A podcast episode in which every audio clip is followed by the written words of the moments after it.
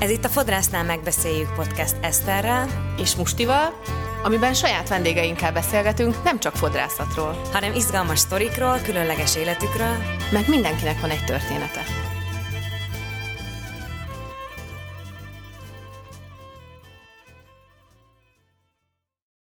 Sziasztok! Sziasztok! Sziasztok!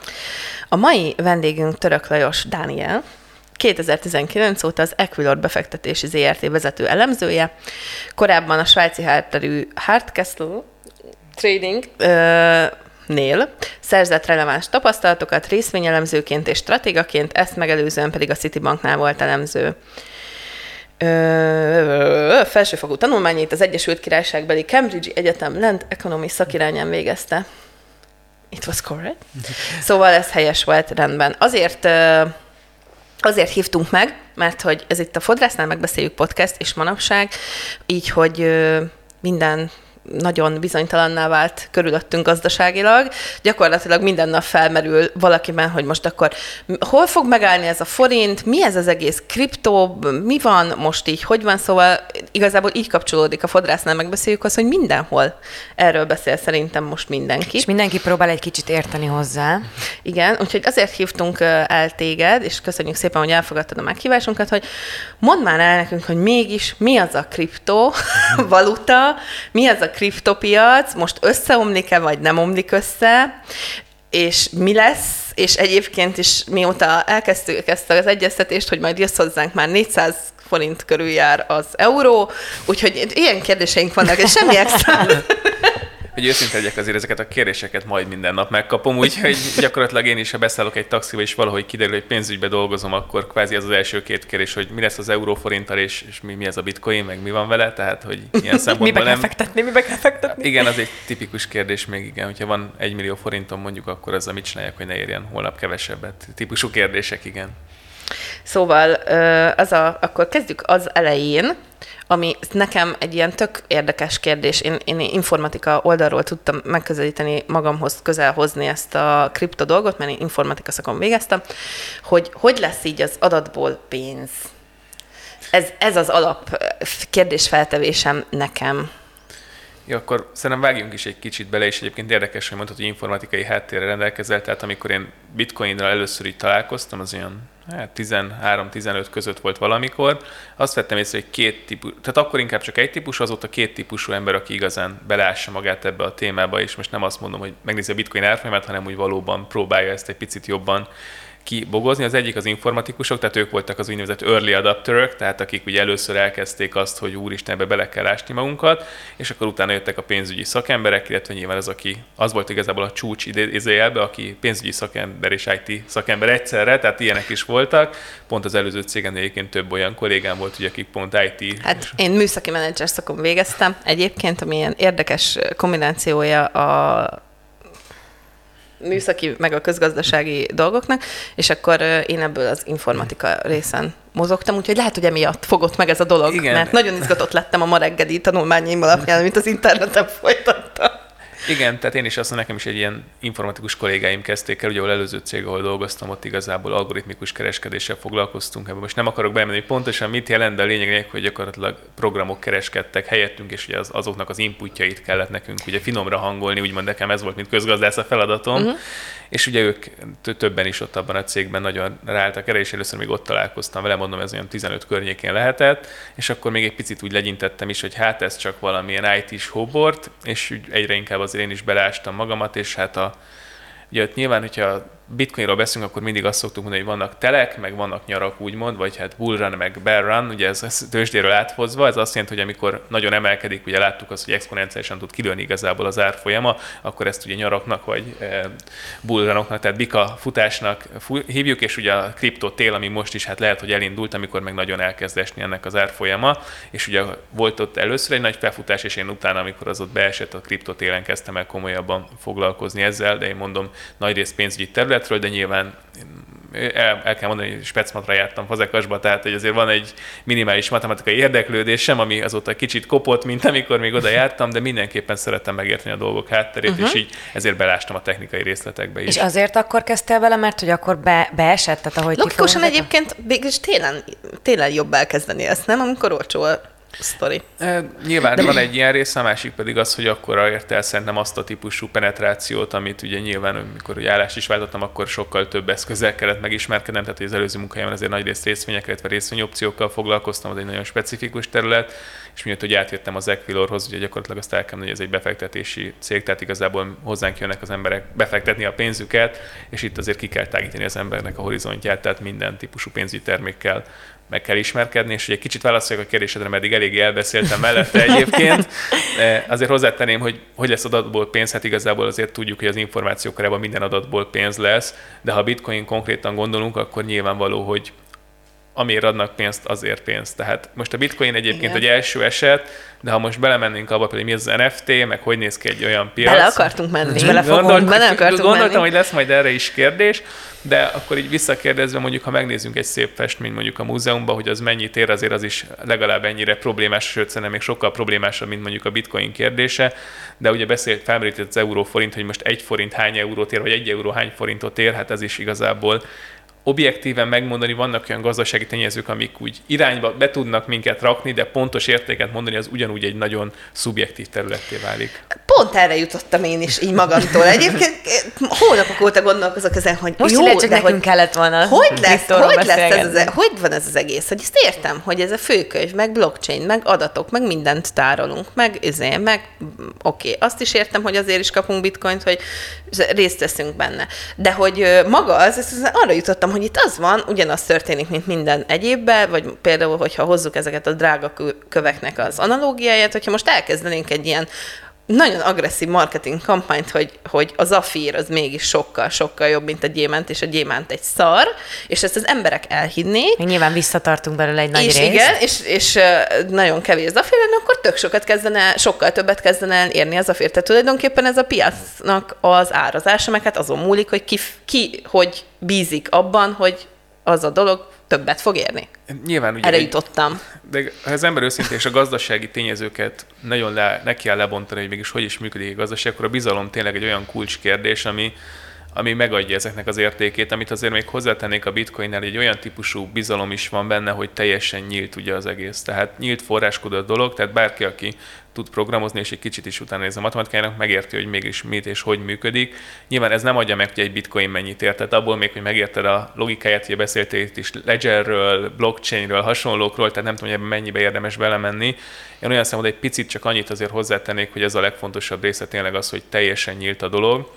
Ugye nyilván emiatt is támadják részben, ugye főleg itt az anonimitás, nyíltság kérdéskör, és hogy mit váltanak ki a kriptopénzek, ez egy hosszabb beszélgetés, hiszem ebbe érdemes azért belemenni.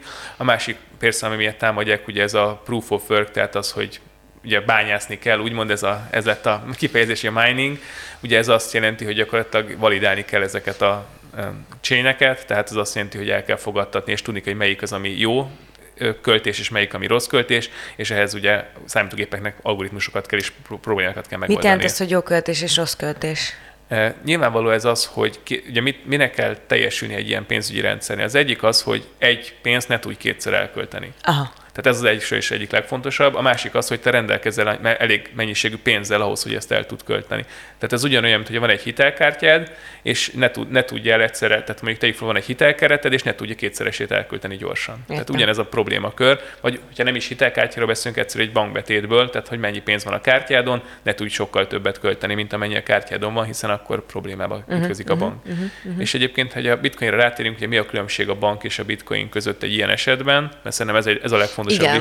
Igen, igen, igen, igen. Tehát a banknál te megbízol a bankba, aki figyel a pénzedre, hogy ott az ott van, és ő figyel arra, hogy te ne költsél többet, és ő mind a két fél számára egy biztonságot nyújt, hiszen ha megnézzük, hogy hogy néz ki egy bank, igazi fizetés, most ne bonyolítsuk azzal, hogy még van egy Mastercard is közben, de mondjuk legalapvetőbb szinten, hogy te odamész a kártyáddal, akkor ő küld egy adatsort igazából, a, küld ugye, kér, kér egy adatsort ugye a boltos, aki elküldi, hogy te adjál neki tízezer forintot, amit vettél a boltba. És akkor ugye a bank megkapja ezt a kérést, akkor a bank lefuttatja azt, hogy neked van-e tízezer forintot ugye a kártyádon, ő azt igazolja, és akkor a tiédről levon tízezer forintot, és akkor átutal tízezer forintot oda. Egyébként ez is egy ledger bejegyzés, hogyha számíteli oldalról nézzük, tehát megvan a debit és kredit oldal, de most ebbe tényleg nem menjünk bele, de ennek az apropójára került a Bitcoin, és a Bitcoin ezzel szemben egy sokkal más, másabb platformot hoz létre. Ő azt mondja, hogy minden egyes Ja, és ezt a bejegyzést ugye csak a bank látja igazából. Te uh-huh. látod a saját oldaladat, a az eladó látja a saját oldalát, és a bank látja mind a két oldalt középen. És ezzel szemben a Bitcoin egy teljesen más és radikálisan más megoldást alá elő. A kriptopunkok, akik ezeket kitalálták, illetve ugye Nagashi Sakamoto, ugye a Bitcoin esetén, aki ezt hivatalosan kitalálta, egy kitalált név egyébként.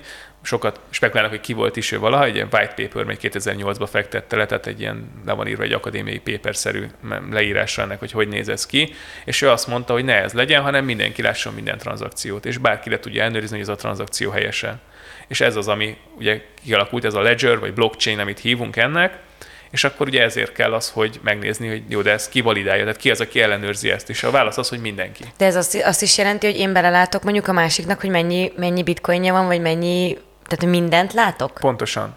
Tehát viszont, azt is láttam, hogy neked van két petákod, nekem igen, ez, ez a nagy különbség, hogy nem azt látod, hogy nekem van, hanem azt látod, hogy van egy account, akinek van valami neve, az lehet iksz ipszilon zé, vagy bármilyen kitalált idézőjelbe, igazából ugye nincs is neve ezeknek, hanem egy, egy, egy ember, tehát hogy egy, egy account, tehát viszont azt látod, hogy melyik accounton mennyi van, és ki, ki az, aki kinek utalt. Aha. De azt nem, tehát nem tudhatod, vagy hát elméletileg ugye nem tudod, hogy ki is az, aki az account mögött igen, van. Igen, igen, igen. És, na, nekem ez nem és volt világos. És egyébként egy nagyon érdekes kérdés szerintem, vagyis engem ez fogott meg ebben az egész uh, részben, hogy, hogy uh, gyakorlatilag ez úgy néz ki, mintha a pénzű, pénz, pénzpiacnak egy ilyen anarchisztikus változata lenne, ahol, uh, ahol ilyen ahol ugye nincsen ez a szabályozó környezet, de hogy tulajdonképpen bármi megtörténhet, meg bármit csinálhatnak, meg nem is, de hogy, tehát, hogy nekem, nekem ez az nagyon érdekes ebben, hogy, hogy egy elsőre úgy tűnik, mintha itt, itt tényleg csak a piaci ö, szabályok működnének, és ugye nincsen, nincsen ilyen felügyelőszerv, tehát ilyen formában nincs is olyan, akihez elmész, és azt mondod, hogy izé, Józsi átvert engem egy petákkal. Meg nekem az jutott még eszembe, hogy... Bocsinám, félszembe, ja. hogy az, az lent volna ennek az egész gondolatmenetnek a vége, hogy, hogy szerinted...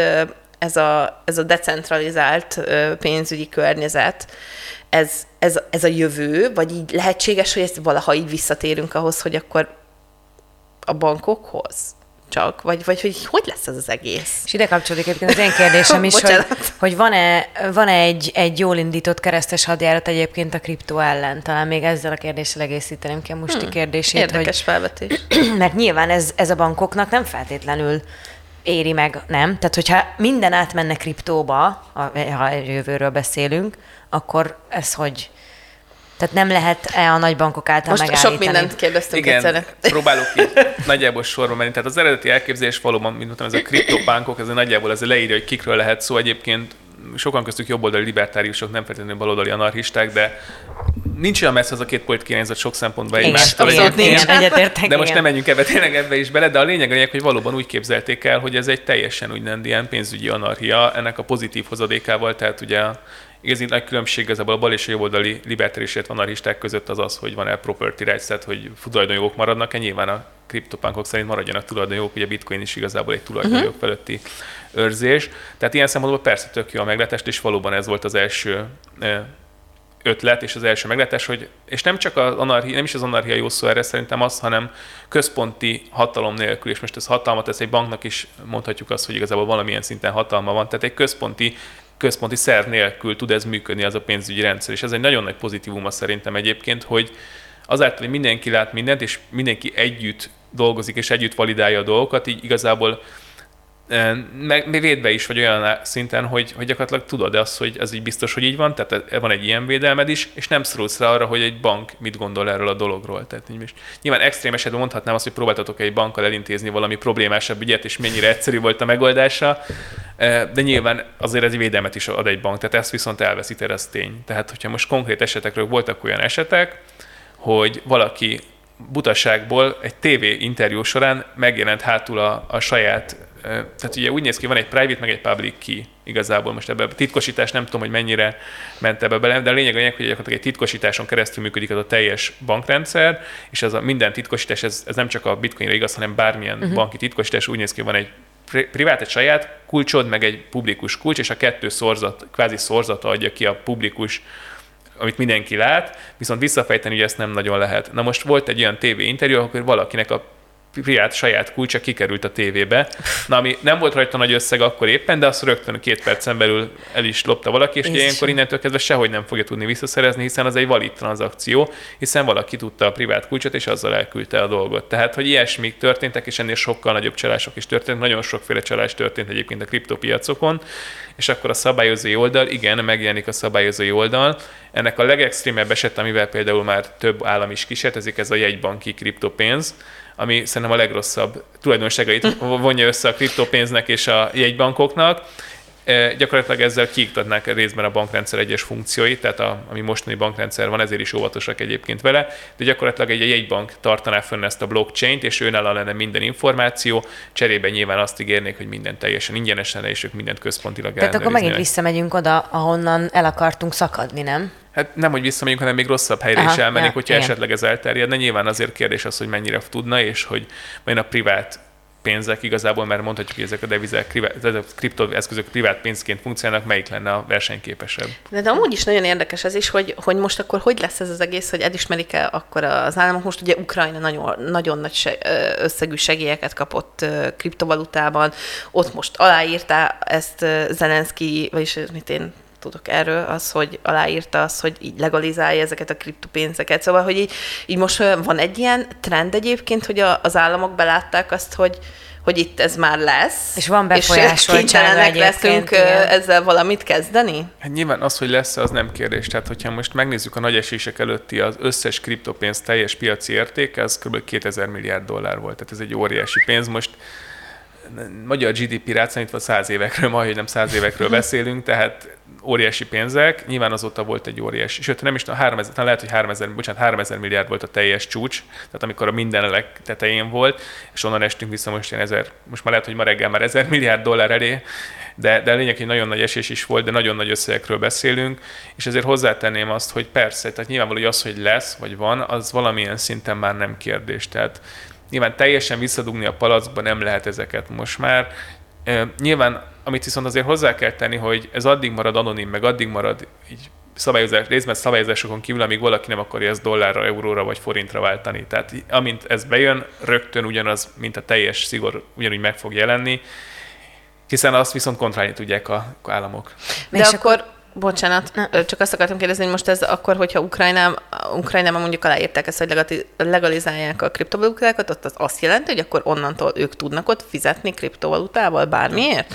Vagy mit jelent ez? Biztos, hogy pont erre kapcsolódik, hogy ugye voltak arról hírek, hogy, hogy a Tesla, például Teslával lehet, mit tudom én, tehát most ha nekem lenne X kriptovalutám, akkor tudnék venni egy autót, csak hogy, hogy, hogy ez ha a nagy cégek elkezdenek emögé beállni, hogy akkor lehet nálam Apple-t, Volkswagen autót, tök mindegy mit venni, akkor... Akkor ez nem, akkor ez kiiktatódik, mint az, hogy kell hozzá dollár vagy euró. Ezt igen. mondod? Igen, igen, igen. Ez, igen, ez igen. persze így van, tehát amennyiben ez annyira elterjedne, azért azt hozzátenném, hogy a bitcoin nem alkalmas a napi fizetésre. Tehát nem erre lett kitálva, de valójában megnézzük a technológiát, nem erre a legalkalmasabb. Vannak olyan kriptoeszközök egyébként, amik alkalmasabbak lennének erre. Most ez technikai részletlen, de a lényeg, hogy a bitcoin nem erre alkalmas.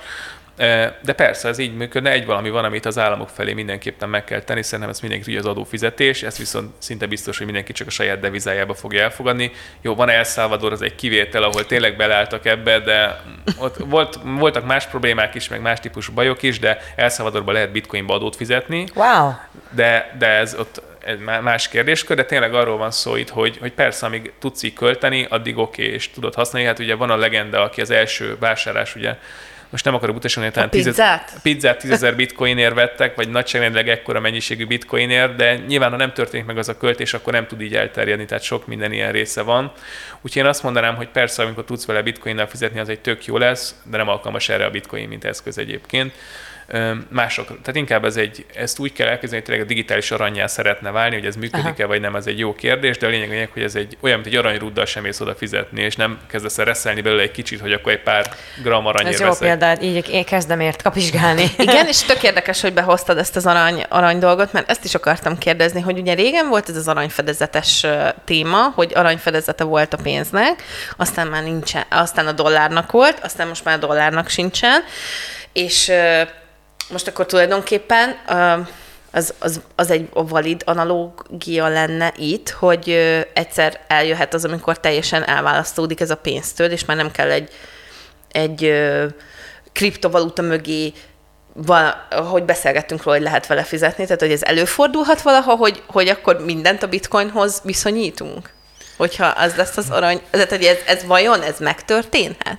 Nyilván ezért ez a futurológia, tehát ez, ez, ez egy olyan ez kérdés. Már nagyon filozófikus irányzat. Nem, nem is csak filozófia egyébként ez, hanem technikailag is azért nagyon nagy kérdés, hogy mi az, ami átállás kellene ehhez. Én nem gondolnám egyébként, hogy ez majd pont a bitcoin lesz, tehát lehet, hogy valami digitális eszköz egy nagyon centrális szerepet fog betölteni. Én úgy gondolom, hogy hiába a bitcoin volt az első, aki elindult ezen, és nagyon halad is a dolgokon, de nem gondolom, hogy ez lenne majd akkor uh-huh. az, és ez én, nyilván ez egy tipp lesz, de nem mondom, hogy a következő harminc évben majd ezzel kell még foglalkoznunk, de lehet, hogy száz év múlva persze senki nem tudja, mi. Szerintem egyébként a bitcoint ki is cserélhetjük kriptóra, mert hogy alapvetően mindenki összekever, legalábbis főleg az idősebb generáció azt mondja, hogy, hogy minden a bitcoin, és, és a kriptovalutákat alapvetően összefoglaló néven így hívja, és elment a gondolat a fejemből. Aj, oh, pedig... Aj, ne... Na, na, na, akkor kérdezzek? Kérdezz, igen, mondjuk persze vissza. Azt akartam kérdezni, hogy te kinek ajánlanád, hogy kriptóba fektessem? Uh, megvan közben. De válaszolj. Jó, azért elmondanám, hogy nem befektetési ajánlásként fog ez most elhangzani. Tehát nem, nem, abszolút nem. nem. Csak hogy, hogy én úgy értettem ezt a kérdést, hogy, hogy mekkora az a pénz, eszköz, vagy, vagy mennyi fölösleges pénznek kell ahhoz lennie, vagy, vagy inkább bányásszanak, vagy mit? Tehát, hogy érted, én, hogy, én hogy, mondanám, hogy kik azok, akiknek érdemes egyáltalán időt és energiát fordítani, vagy gondolkozni ebben? Én, én úgy gondolom, hogy mindenkinek. Tehát nyilvánvaló, hogy érdemes mindenféle. Be, alapból befektetésen gondolkozni nagyon jó lenne, hogy a magyar társadalom elkezdene a jövőjén gondolkozni pénzügyi oldalról is, mert itt nagyon nagy lemaradások vannak, hogy most egy konkrét statisztikát mondjak, az a magyar lakosság két százaléka rendelkezik részvénybefektetéssel. Mm. És akkor a kriptóról, tehát hogy a részvényre jussunk a kriptoig, az megint egy ugrás, tehát már állampapírja sokaknak van, tehát ideig eljutottunk legalább, de mondjuk a részvény felé már kevesebben, most a kriptót nyilván arra nincsenek statisztikák. Én azt mondanám egyébként főleg a fiatalabb generációknak érdemes ebbe gondolkozni, de De megint az, hogy a befektetéseknél az első dolog az, hogy ne holnapra akarj meggazdagodni, mert igen, akkor sose fog sikerülni. Valaki mm-hmm. nagyon ritkán összejön, de nem az a valószínű. De aki hosszú távon gondolkozik, én azt gondolom, hogy egy portfólió és portfólió szemletbe, annak egy részét lehet ebbe belerakni. Én úgy gondolom, hogy a bányászat az már megint egy újabb szint, tehát ahhoz már technikai háttér kell, ismeretek kellnek, tudni kell, hogy hogyan néz ki ez a dolog. Egyáltalán hogyan kell számítógépeket együtt üzemeltetni, tehát nyilvánvaló az, hogy saját otthon egy gépen megnyomok egy programot, az még megy, de az, hogy mondjuk harminc gépet összekötni, vagy esetleg építeni egy racket, vagy valami, azért itt már megint más típusú ismeretek kellenek, tehát így csak a nulláról bele lehet vágni egyébként, mert vannak nagyon jó segítő fórumok, de azért óvatosan, meg azért hozzáteszem, hogy ki tudja, meddig marad rezsicsökkentett áramára, azért az nagyon szükséges a kriptobányászatnak a rentabilitásához. De, de persze, én ugyanúgy érdemes ezen gondolkozni. Közben visszajött a, a, a kérdésem, hogy, de ez még az előzőhöz kapcsolódik, mert egyébként azóta már nyilván van, vagy öt kérdésem, hogy tehát akkor ezt a, a, a szegény ember ezt hogy képzelje el a laikus, hogy, hogy tegyük fel, nekem volt, a, az a, nekem fizetett ez a pizzás csávó mit, és van mondjuk egy, egy bitcoinom, és hogy én ezt ki akarom venni, itt ülök most a Léna szalomban, és azt mondom, hogy na, akkor én az az egy bitcoinomat mennyi, tizenhárom millió, vagy mennyi most ma a bitcoin? Vagy hát most huszonöt ezer volt reggel, szerintem. Igen, és akkor azt mondom, igen, jó, akkor én azt mondom, hogy nekem az a pénz most kell, akkor, akkor azt én megkaphatom, pénz, tehát értitek, tehát pénzé formálhatom? Na, induljunk el az őskorból idézőjelben. Szintén még, most idézél a kétezer-tízes évek, tehát igen, az őskor, igen, az kripton, de kriptonál ilyen pár évet. Nagyon gyors na, az biztos dolog ez. Tehát nekem még volt olyan ismerősöm, aki konkrétan ez úgy nézett ki, hogy voltak ilyen fórumok, netes fórumok, találko- megbeszéltük, hogy találkoznak mondjuk a MOM Parkba, és az egyik vagy készpénz, vagy banki utalást átutalta, és együtt megvárták, amíg ugye teljes az a tranzakció, és a másik megoldott, átküldte neki ugye a láncon azt a bitcoint. Tehát konkrétan wow. voltak ilyenek, ez volt a, tényleg ezért ez a legeleje volt. És akkor így lett belőle pénze valakinek, hogy mit tudom én, akkor kétszáz dollár körül volt, átutalt öt bitcoint, ezer dollár, és akkor vagy forintba átszámolták ott, vagy teljesen mindegy, utaltak, tök mindegy, de ez még így ment régen. Most már nyilván vannak ugye kriptotőzsdék, viszont azért el kell mondani, hogy van itt egy köztes lépcső, és ugye aki tényleg nagyon követte, az látható, hogy mostanában volt egy óriási botrány itt a Lunával kapcsolatban. kicsit reklámhelye nekünk, nekem is van saját podcastem, az Equilor podcast csatorna jött egy egész adás. Mindenképpen adá... szerettük volna, hogyha megemlítjük, mert én ma, ma reggel belehallgattam, és mindegyiket meg akarom majd hallgatni. Mi az a Luna? Igen. Na, na, ott volt egy egész adás egyébként ennek szentelve, hogy mi volt ez a Luna botrány idézőjelben. Na, tehát a lényeg, lényeg, hogy ezt érdemes átváltani akkor egy ilyen úgynevezett stabil eszközre, ami azt jelenti, hogy vannak olyan kriptoeszközök, ami garantálják, hogy egy dollárt, egy eurót, vagy egy uncia aranyat érnek, pont, és ezt ugye különböző módon garantálják. Ugye pont a Luna egyébként egy algoritmussal garantálta, ez nem működött, ez kiderült, de van olyan, ami hivatalosan dolláreszközöket tart ellene, és akkor átváltotta egy ilyen stabil eszközre, amit utána tudsz egy szintén egy ilyen, hát creation redemptionnek hívják ezt ugye a pénzügyi piacokon, hogy beadsz te mondjuk száz tetert, amit hívjuk, most beszélünk a teterről, és akkor ő garantálják ödött neked te száz dollárt, amit utána ki tudsz utalni. Tehát regisztrálnod kell egy, tehát ha nem, tehát lehet ez tőzsdén kívül, mint mondtam, ezt mi pénzügyi úgy hívjuk, hogy ó té cé, tehát over the counter, uh-huh. Ugye ez azt jelenti, hogy megtalálod te személyesen a vevődet, tehát lehet így is csinálni, vagy lehet úgy, hogy rámész egy ilyen tőzsdére, és akkor ott azon átváltod ezt, és utána kiutalod a dollárodat a végén. Mint mondtam, viszont bármilyen kriptotőzsdének is már meg kell felelni ugyanazoknak a követelményeknek, vagy szinte ugyanazoknak a követelményeknek, mint bármelyik másik pénzügyi szereplőnek. Uh-huh. De hát most volt az is, hogy uh, voltak olyan stablecoinok, amik nem voltak stableok, akkor most mi a? Igen, mi hát ez pont... Mi, mi a biztonság erre? Mi a bizonyosság? Hát már a, a kriptonnál az az igazság, hogy százalékig biztos dolog azért nincsen, csak annak, aki nagyon-nagyon átlátja. Tehát tényleg arról van szó, most belemeltünk abba, hogy a teternél is mekkora problémák vannak, de ez egy kicsit elvinné szerintem a beszélgetést, de az biztos, hogy a kriptonnál mindenképpen a saját melódot bele kell rakni. Tehát ez egyáltalán nem olyan, mint... Tehát egy részvénybefektetés ott is, bocsánat. Én bocs. Megrúgtam szegény Lajost. Megrúgtam Lajos, összerúgták a bort. Össze. Tehát a részvénybefektetésnél is nyilvánvaló, hogy azért az, hogy milyen típusú részvényt veszel, azért érdemes egy kicsit belásni magadat, de, de még mindig sokkal több garanciád van, mint egy kriptobefektetésnél. Tehát a kriptobefektetésnél azt szoktam, hogy aki nem érti, hogy mit csinál pontosan, az itt nagyon-nagyon gyorsan tud nagyon nagyokat bukni.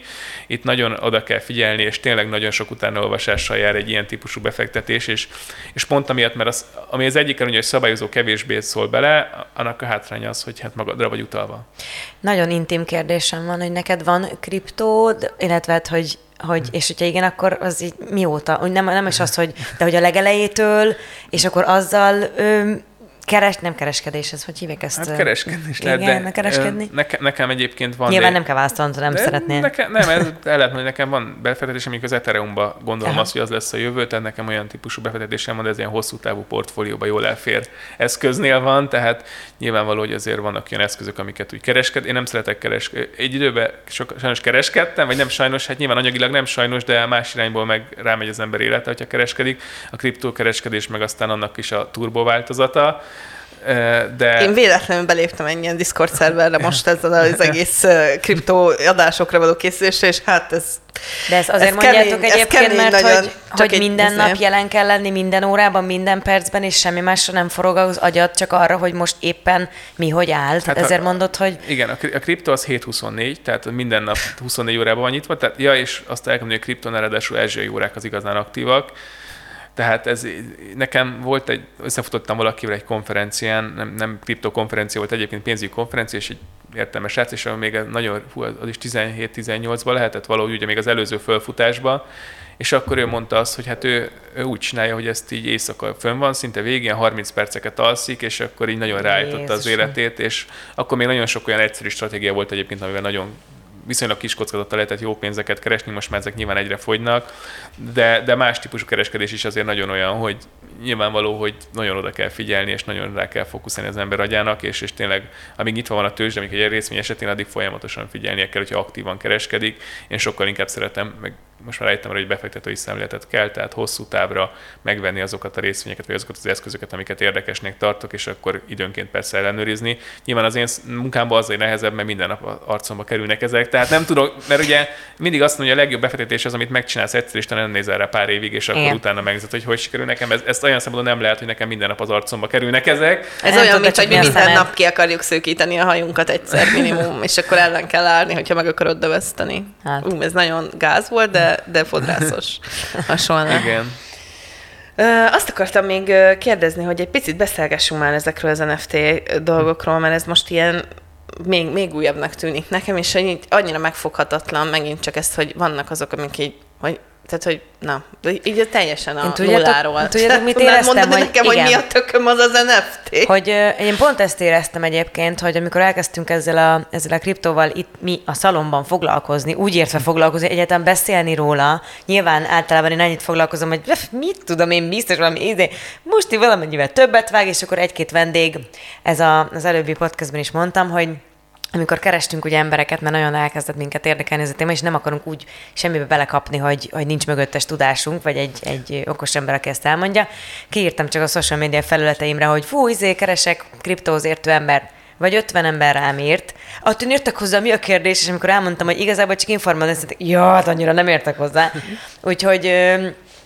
Úgyhogy nekem az en ef té-vel kapcsolatban is ugyanez volt, hogy nyilván a kriptó szépen lassan bekúszott az életünkbe, már tényleg nyilván nem kétezer-nyolc óta, de hogy a tizenöt-tizenhatban már úgy tudtad, hogy izé otthon a kis gíkek nyomják a bányászást, és akkor nem értetted, mi az a bányászás, és nekem hasonló az az en ef té, és lementem az egyik cimborámhoz, aki így kicsit ért hozzá, és próbálta nekem átadni, és azt hiszem, hogy egy, egy pici szegletét megértettem ennek, de majd erre te visszaigazolsz. Szóval, hogy ez viszont egy nagyon hirtelen beütés volt a laikus embernek. Tehát, hogyha most tíz vendégből megkérdezem, vagy megkérdezem tíz vendégtől, hogy tudja, mi ez az en ef té, szerintem kettő fogja azt mondani, Amit hogy... Úgy érted, hogy sokkal hirtelenebben szétterjedt ez igen, a fogalom, igen, igen, hogy en ef té, igen, mint az, hogy kriptovaluta? Így, igen, mm, igen. Értem. Ezzel egyértelműen egyetértek, de ez... Nyilván az en ef té-hez kell a kriptovaluta, tehát ez egy olyan, hogy a, a kemény munkát idézőjelbe elkezdte elvégezni a kriptovaluta, de nem csak ez a szociális média a másik szerintem, aminek nagyon meg kellett jelennie, tehát az okostelefonon keresztül való életünk. Tehát ez a kettő szerintem, ami mindenképpen szükséges ehhez, és én úgy gondolom, hogy ahhoz, hogy az en ef té valóban még inkább elterjedjen, ahhoz meg még inkább sajnos bele kell vonulnunk ebbe a digitális világba. Az, hogy ez pozitív vagy negatív lesz, ezt mindenki önmaga eldönti.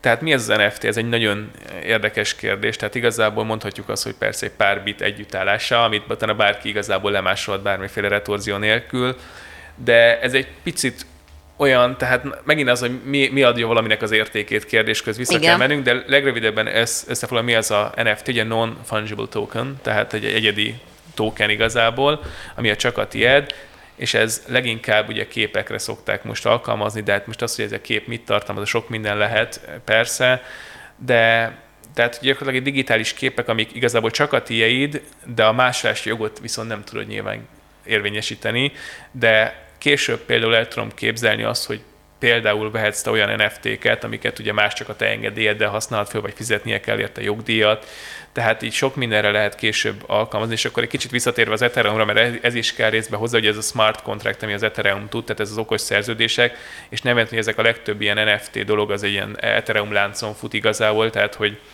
egyértelműen, tehát arról szól az en ef té, hogy tied lehet valami, ami digitális térben. Az, hogy ez mennyit takar, hogy a tied valami, az egy nagyon érdekes mm-hmm. kérdés, igen, főleg ez digitális ez a... kérbe. Meg bocsánat, hogy, hogy, hogy darabja valamiből, nem? Tehát, hogy ez a képeket is lehet képre is osztani, lehet, nem? Egy, egy uh, virtuális uh, metaverzumban egy terület is lehet en ef té. Igen, tehát egyébként pont ugye a blokklánc, nem tértünk erre ki, de mi lehetett volna nem pénzügyi felhasználása, az például egyébként, hogyha valaki, nem tudom, járt a földhivatalban mostanában, az tudja, hogy egyébként viszonylag kellemes már, tehát a korábbiakhoz képest most már lekopogom. Egyébként ez a magyar, tehát a kormányablakhoz is ezt, ugyanezt az érvényt vannak mostanában. Igen, meglepő, meglepő igen, fordulat, igen, de valóban. El tudok intézni dolgokat időben. Tehát ez, ez, ez, na ez mondjuk, ez is...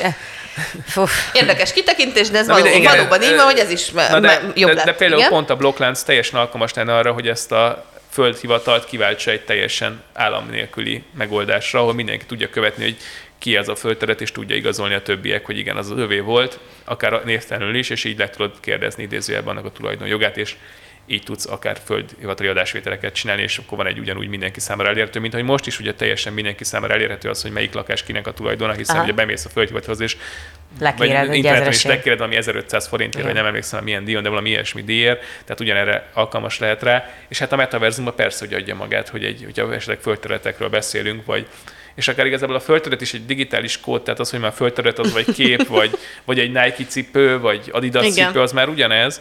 És hát ha belegondolsz abba, hogy például mondjuk te beköltöznénk idézőjelben a metaverzum, ugye a Ready Player One című filmet nem tudom, láttátok-e? Igen, az, az, az megy végig a fejemben. Nem. Az egy nagyon jó. Mármint, hogy egy, egy szerintem ilyen... érdemes megnézni igen. egyszer, igen. Most a Matrix Light-nak hívnám részben persze, tehát, hogy vagy hát egy önkéntes Matrix, vagy fogalmazunk akár így, azért Matrixot gondolom mindenki igen, látta. Igen, igen.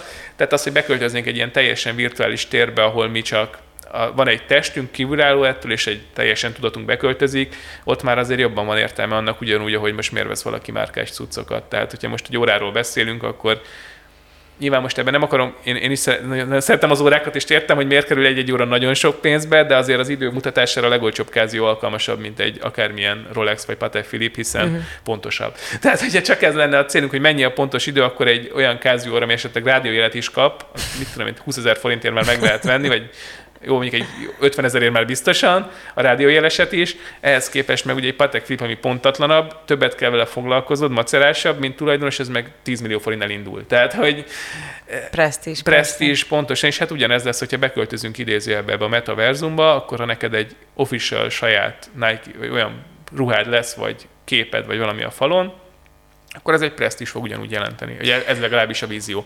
Én azért szkeptikus vagyok, azért hozzátenném. Meg Jézusom, hogyha ebben most így belegondolunk, hogy, tehát egy, csak így filozófikusan, hmm. hogy mennyi minden változhat meg, hogyha ez a, akár az a Ready Player One-os metaverzumba bele tudunk majd menni, vagy nem tudom, ott élni, hogy akkor minden újraíródik. Tehát, hogy akkor a te Patek Philippe-szed semmit nem fog érni, de hogy azt átudod, tehát, hogy ó, ez nagyon érdekesebb az, hogy mi van, hogyha párhuzamosan, most is ez történik, végtelen mennyiségű metaverzumot tudsz létrehozni.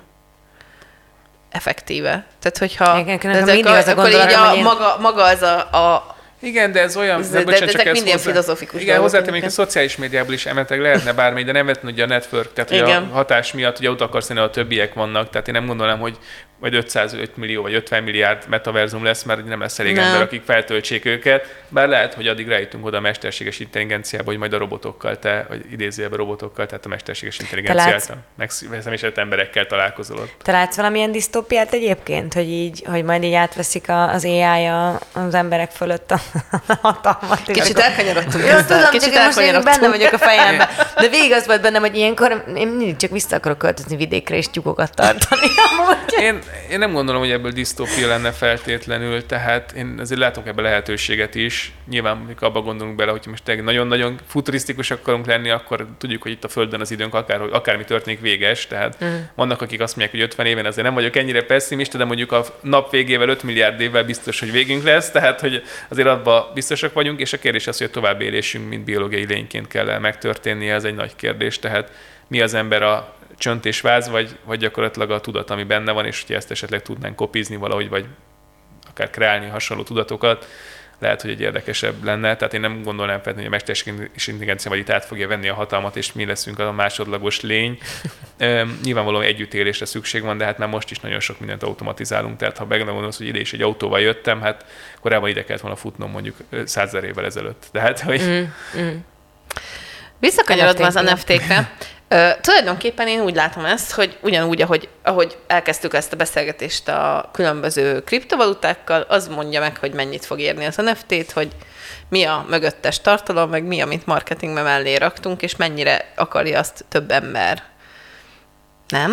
Vegyünk hát, egy Banksy képet, egy, nem? Hát, Legegyszer, akár legegyszerűbben. Egy Banksy, de bármilyen képet, hát ugye pont a... A Barbás Albert László írt erről a, ugye, a könyvében, igen, hogy igen. mi adja a művészeti értéket, a, vagy a pénzügyi értéket mi adja a művészeti alkotásoknál. Tehát most nagyon nagy kérdés, hogy egy Monet kép mennyit ér, és hogy miért pont a Monet kaptuk fel abból az időszakból, amikor volt több ezer festő Franciaországban, aki szintén hasonló képeket festett. Most nyilván egy művészkritikus, nyilván egy művészeti szakember nyilván azt mondaná, hogy hát azért ott neki olyan ecset használata volt, ami egyedivé tette, vagy hasonló, de hogyha mondjuk ne is akkor Monétról beszéljünk, hanem menjünk még száz évet mondjuk előre, vagy százötven évet előre, hát azért Warholnál már ezt is nehezen tudják elmagyarázni, ha az ember őszinte, hogy mitől különleges egy Warhol kép, mindamellett, hogy élőben azért tényleg ad él, él, tehát élményt ad, amikor élőben megnézi ezeket az ember, de, de azért egy Warholnál már nagyon elgondolkozik az ember azon, hogy vajon miért ér annyit egy Warhol kép, és miért ér kevesebbet mondjuk egy más kép.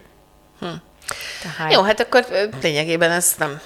Valahogy mindig visszatérünk a kályhához, hogy csak azon múlik, hogy így a, a piac, hogy árazom ezeket Persze, a dolgokat. Igen, meg hát nyilván... A... Hát de kik, kik bocsánat, hogy szabad beállok, de hogy, hogy és kik, kik a mozgatórugái ennek a, ennek, a, ennek a piacnak? Tehát, hogy ugye ez is érdekes lehet még megnézni, hogy, hogy oké, de ki dönti, hogy mi mennyit ér? Attól, attól függ, final... hogy kik beszélnek róla.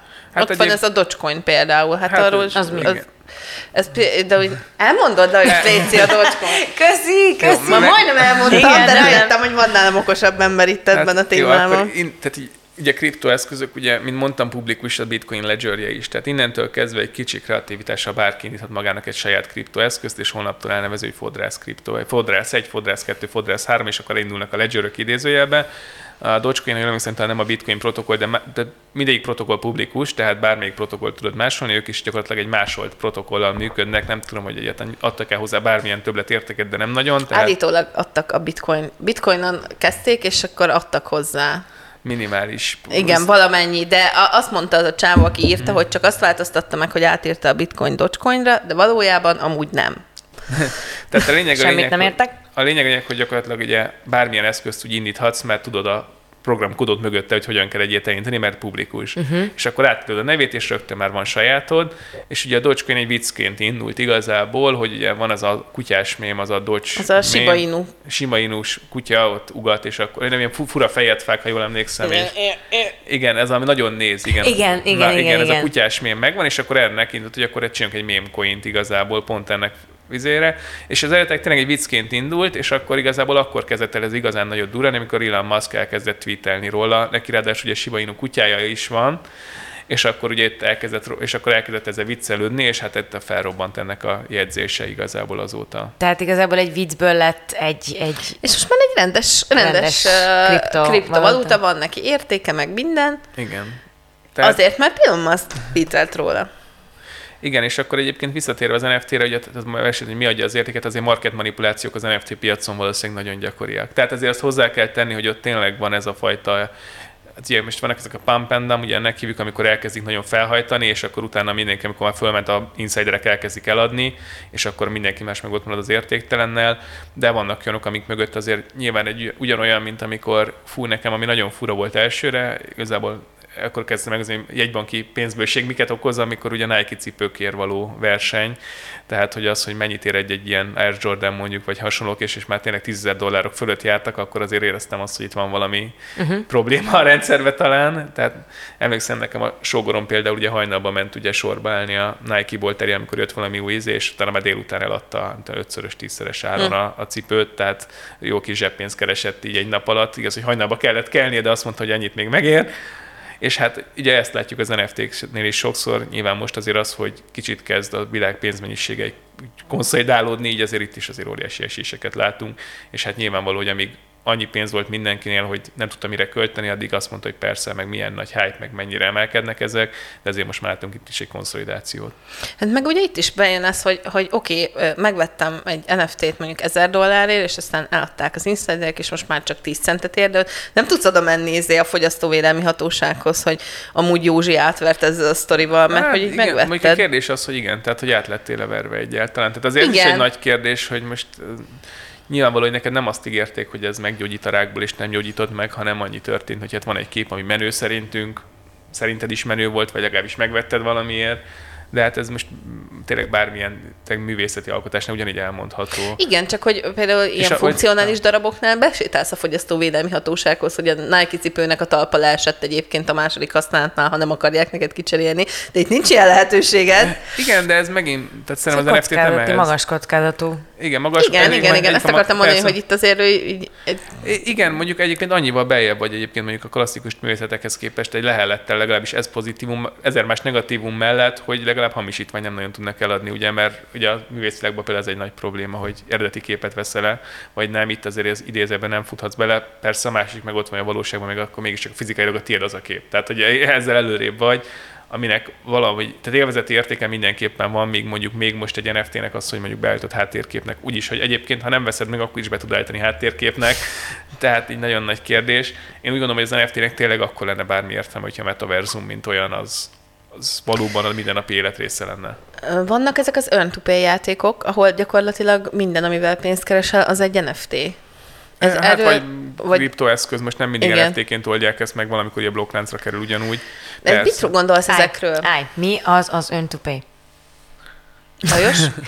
Tehát gyakorlatilag ugye já- tehát bármilyen játéknál igazából elindulsz, akkor gyakorlatilag egyre magasabb szinteken vagy, akkor kapsz valamilyen típusú jutalmat, ugye erről, ezért játszol részben ugye a legtöbb ilyen játékkal, tehát ha nem egy kompetitív játékról beszélünk, mondjuk egy FIFA vagy egy League of Legends, hanem egy csak úgy belül játszol, akkor általában azért játszol, hogy kapj pozitív visszacsatolásokat. Tehát nyilván van egyszer, hogy nyer, nyer, azért játszol, mert nyersz, akkor az egy pozitív visszacsatolás, de valamikor, mit tudom én, ha eljutsz a level tizenhárom, tehát tizenhármas szintig, akkor kapsz mondjuk egy extra kardot, vagy valami ilyesmit. De ezek azok a típusú játékok, ami, jaj, az a, nem a Call of Duty-t akartam mondani. Mindenféle lehet. De nagyon sokféle lehet. Valószínűleg sétálni kell. Igen. Ah, igen, és bocsánat. Attól függ, hogy nem, milyen cipőd van. Összeszek ebben, én sem vagyok annyira szakértő ilyen szempontból, de azért tudom, hogy mit jelentenek ezek, de tényleg azt jelenti, hogy gyakorlatilag játszol, és kapsz valami olyan egyedi tárgyat, vagy valami olyan skint, ugye az egy nagyon gyakori dolog, ami úgy jól néz ki, vagy valakinek kell.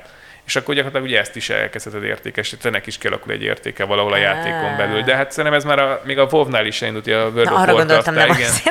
Ugye ott is már ugye volt először, most akkor a WoW-on belül vagy kívül kell ezeket adni-venni, de nem tudom, például a FIFA-ban is van olyan mód, hogy ugye a játékosokat, saját játékos ízővel, saját játékos kártyaid vannak, és akkor azokat is lehet csereberélni. Mondom, ebben ezért nem vagyok annyira benne, tehát nem akarom hmm. ezt mint expert mondani, de tudom, hogy vannak ilyenek, és hát nyilván azonnak, hogy... De például a FIFA egy konkrét példa, azt, azt konkrétan tudom, mert az elektronikáció tőzsdén kereskedik, és figyeljük ilyen szempontból. A FIFA a játékradásokból alig keres pénzt ahhoz képest, mint amennyit az ilyen online költésekből kap. Hm.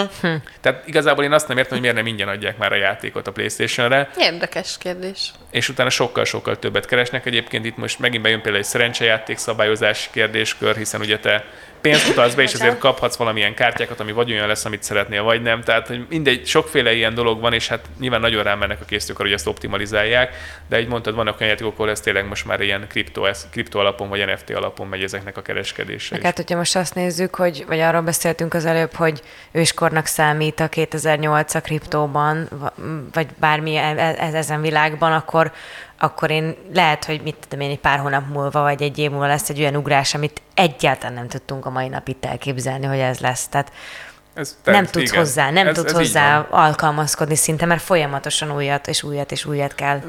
Ez biztos, hogy így van, tehát folyamatosan képezni kell idézőjelben magadat. A másik fele az, hogy persze minél mélyebben vagy benne, annál kevésbé lesz valószínűleg meglepő az ugrás, de biztos, hogy meglepő lesz. Tehát igazából a Bitcoin előtt is voltak kriptopénzek, csak a legnagyobb, tehát nem tudták megugrani azokat a kívánalmakat, amiket ugye beszéltünk arra, hogy ne tudják kétszer költeni, mindenki számára publikus legyen, anonim legyen, ezeket a Bitcoin tudta először megoldani igazából.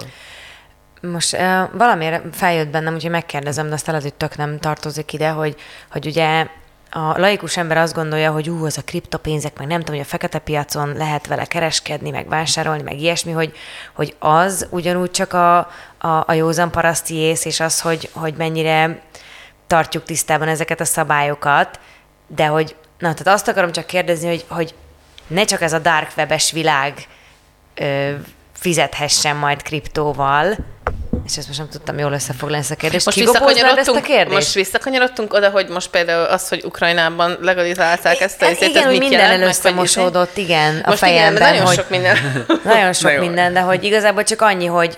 hogy... Nagyon bogosz ki valamit belőle, és mondj valamit. ez is, ez, ez is a, egy lehetőség. Valahogy a dark web és a kriptónak az összefüggéséről akartalak kérdezni, igazából ez a lényeg, akkor csak kerek egész mondatban akartam foglalkozni, nem sikerült.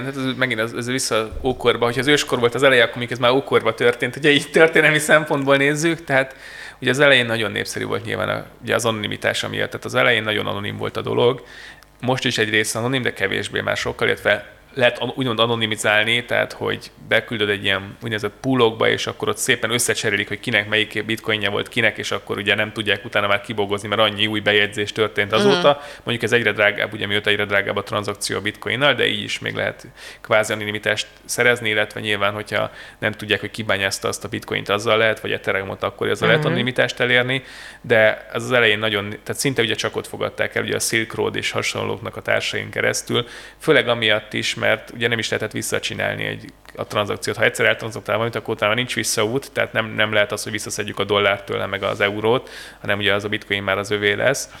És, és hát azért ez szépen átalakult, tehát nyilván volt egy ilyen része, most már ugye beszéltük, hogy lehetett időben Teslát venni, most épp nem tudom, hogy éppen lehetett, de nem lehetett, de egyre több helyen lehetett. Budapesten van bitcoin automata, tehát mm. hogy itt tartunk, igen. hogy itt van a közelben, igen, akkor igen. igen. Tehát odamész a kriptokártyáddal, vagy a kriptovalleteddel és kiveszed, tehát van egy ilyen része mindenképpen, hogy ez anonim, fél anonimitás, anonimitás, azért egyre inkább azzal, hogy, hogy ha, megint az, hogyha dollárra akarod váltani, akkor ott futsz bele a bajba, idézőjelbe, hogy tudjanak, amíg tudsz csak kriptóban maradni, addig végül is tudsz anonim maradni, hogyha nagyon Aha. akarsz. És bocsánat, csak vissza, a kiberbiztonsági szakemberek biztos, hogy kellene majd nyomozni i pé címek alapján. Van már ilyen rész, részünk egyébként, hallgassátok meg a kiberbiztonságos részt. Abban nem mentünk bele ott a kriptóba egyébként. Nem, de, de ez olyan, hogy valakit meg akarsz szállni nagyon az interneten, akkor mennyire tud el rejtőzni kérdéskörbe futsz bele. Nyilván aki nagyon akar és nagyon tudja, az valószínűleg el tud még mindig rejtőzni. De azért megint itt az, hogy mennyire lehet megtalálni valakit, aki el akar bújni az interneten. A bitcoin-e ugyanez. Ja, még még van egy kérdésem, teljesen össze-vissza csapongok, de hogy, hogy ö, mi az, amit az embereknek egyébként, most visszatérve egyébként a megtakarításokra itt a Dark Web után, hogy mi az, amit az embereknek mindenképp meg kéne tenniük ahhoz, vagy hogy, hogy ők biztonságosan meg tudják teremteni a, a jövőjüket, vagy az öregkorukra? Hát megtakarítani. Tehát most ezt teszek tényleg nagyon egyszerűen a jövedelmed egy, jelent, egy részét mindenképpen megtakarításokba, hosszú távú megtakarításokba elhelyezni. Én mondjuk mondanám, hogy biztos, hogy nem a kripto legyen az első lépés, uh-huh, azért azt hozzátenném, uh-huh. tehát én mindig a hagyományos megtakarítási formák felől indulnék.